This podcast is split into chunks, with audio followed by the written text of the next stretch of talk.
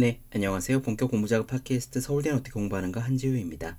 제임스 클리어 아주 작은 습관의 힘, 오늘은 그 마지막 시간이 되겠습니다. 습관은 이익이 복리로 돌아온다고 했어요. 처음에 시작할 때는 이게 뭐 큰 이익이냐 싶지만 계속 하다 보면 중요한 성과들이 오지요. 예전에 제가 가수 인순이 씨의 콘서트를 본 적이 있었는데 그런 이야기가 나왔습니다. 처음에는 열심히 노력해도 노력한 것만큼 얻지 못하는 것 같더니 나중에는요, 노력하는 것 이상으로 과분한 사랑이 돌아오더라. 그래서 결국 길게 보면 세상은 공평한 것 같다. 아마 습관에 있어서도 비슷한 이야기를 할 수 있을 것 같습니다. 매일 같은 행동을 꾸준히 하면 어마어마한 결과가 나중에 한꺼번에 쏟아지지요. 이것은 일종의 인과응보일 겁니다. 인과의 힘을 믿으면 성과가 나지 않는다고 초조해질 이유가 없잖아요.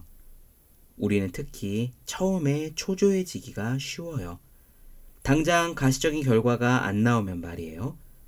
사람은 미래의 보상보다 현재의 보상을 원하도록 진화된 존재라고 말씀을 드렸지 않습니까? 저는 이 인과를 확실하게 믿고 있고 그 덕분에 블로그에 몇 년 동안 200편이 넘는 에세이를 쓰면서도 한 번도 조급해 본 적이 정말로 없습니다.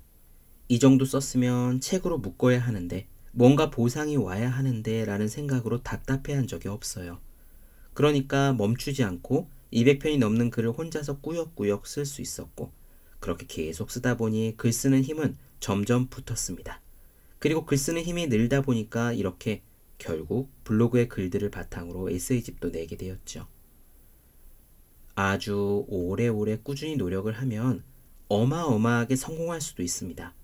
문제는 어떻게 노력을 꾸준히 오래 하느냐예요. 제임스 클리어가 마지막으로 조언하는 것은 꾸준히 오래 노력하는 방법입니다. 비결이 뭘까요? 한마디로 도전입니다. 같은 수준의 노력을 기울이면 사람은 금세 지루해집니다. 악기든 운동이든 처음에는 재미를 확 붙였다가 어느 정도 실력이 쌓인 뒤에는 시들해지는 경험 누구나 해보셨지요. 사람이 원래 그래요. 그 시들함을 이겨내기 위해서는 도전의 요소가 필요합니다. 내가 잘 못하는 수준에 도전하는 거예요. 오늘 도전에 대한 이야기를 마지막으로 들려드리면서 제임스 클리어 아주 작은 습관의 힘 마치겠습니다. 그가 오늘 이야기할 골디락스의 법칙은 우리가 이 방송에서 예전에 자세하게 다룬 다른 이름으로 바꾸어 말할 수 있을 겁니다. 바로 몰입입니다. 지금 시작할게요. (1955년) 디즈니랜드가 캘리포니아에 막 개장했을 때 한 소년이 이곳에 와 일자리를 구했다. 소년은 10살이었고 당시는 노동법이 느슨했을 때였다. 소년은 가까스로 여행 가이드 책을 판매하는 일을 맡았다.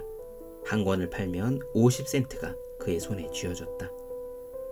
1년 만에 소년은 디즈니의 매직숍으로 일자리를 옮겼고 그곳에서 나이든 직원들에게 갖가지 마술을 배웠다. 그리고 공연 때 분위기를 돋구기 위해서 방문객들에게 농담을 건네는 등 간단한 일들을 하기 시작했다. 곧 소년은 자신이 마술 공연보다는 코미디 공연을 좋아한다는 걸 알게 되었고 코미디언이 되기로 했다.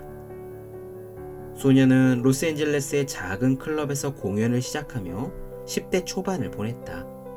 관객은 적고 공연은 짧았다. 5분 이상 무대 위에 있는 경우는 거의 없었다.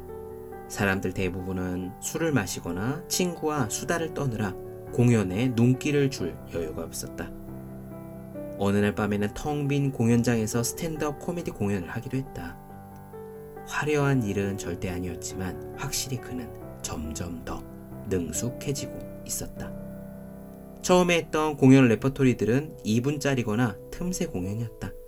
그는 고등학생이 될 때까지 공연 소재를 늘려나갔고 그 중에는 5분짜리도 있었다. 몇 년이 지나자 10분짜리 공연을 만들었다.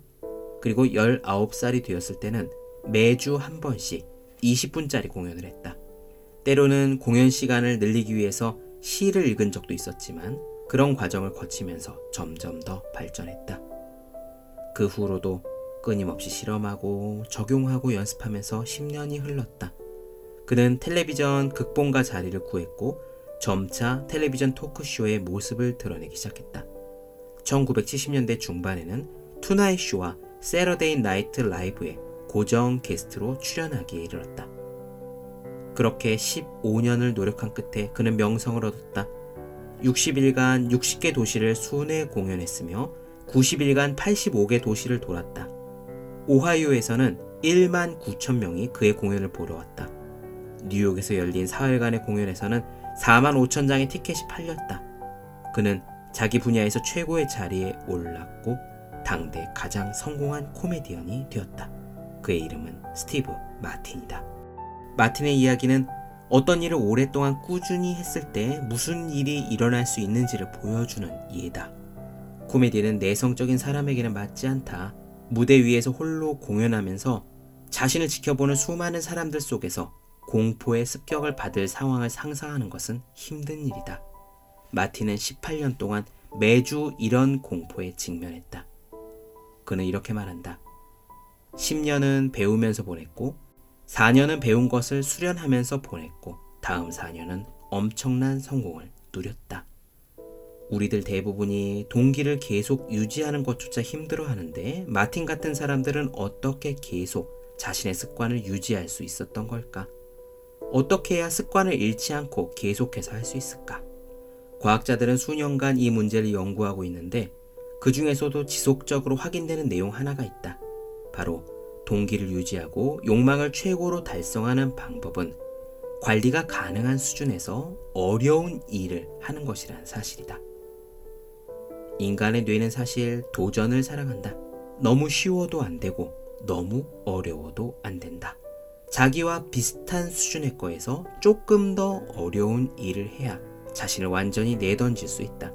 이것이 바로 어렵지만 관리 가능한 수준의 도전, 즉 골디락스 법칙이다. 골디락스 법칙이란 인간은 자신이 할 수 있는 적합한 일을 할 때 동기가 극대화되는 경험을 한다는 것이다. 지나치게 어려워서도 안 돼. 지나치게 쉬워서도 안 돼. 딱 들어맞아야 된다. 마틴의 코미디 인생은 이 골디락스 법칙을 실현한 훌륭한 예라고 할 수 있다.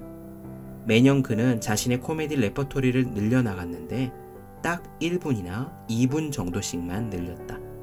그는 늘 새로운 소재를 덧붙여 나갔지만 웃음을 확실히 끌어낼 수 있는 몇 가지 유머들은 그대로 유지했다. 무대에 설 동기를 계속 유지할 정도로 성공하되 일이 어렵다고 여겨질 만큼만 실수하는 것이다. 새로운 습관을 시작할 때는 그 습관을 가능한 한 쉽게 유지해야 한다. 그래야 상황이 완벽하지 않아도 그 습관을 계속해 나갈 수 있다. 하지만 일단 습관이 확립되면 작은 방법들을 이용해서 계속 나아가는 게 중요하다. 이런 작은 발전들과 새로운 도전들이 계속 그 일을 하게 해준다. 우리가 향상을 하기 위해서는 섬세한 균형이 요구된다. 동기가 유지될 만큼 과정이 계속 진행되는 동안 우리는 자신을 극단까지 몰아가는 도전을 규칙적으로 지속해야 한다. 어떤 행동이 계속해서 매력적이고 만족스러우려면 그 행동이 계속 새로운 느낌, 신선한 느낌을 줘야 한다.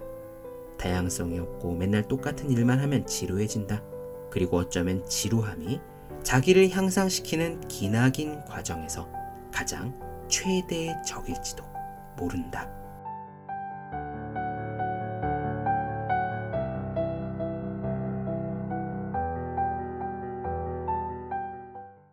네, 본격 공부작업 팟캐스트 서울대는 어떻게 공부하는가? 제임스 클리어 아주 작은 습관의 힘 나누어 드렸습니다.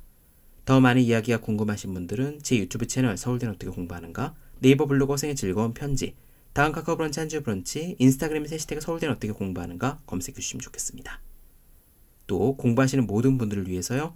어떻게 공부해야 실력이 빨리 오르는지 설명한 혼자 하는 공부의 정석, 그리고 책상에 올려두기만 해도 공부하고 싶어지는 365 혼공 캘린더 아직 읽지 않으셨다면 꼭 읽어보셨으면 좋겠습니다. 분명 도움이 되실 거예요. 그럼 오늘 여기까지 하겠습니다. 전 다음 시간에 뵐게요. 여러분 모두 열심히 공부하십시오. 저도 열심히 하겠습니다.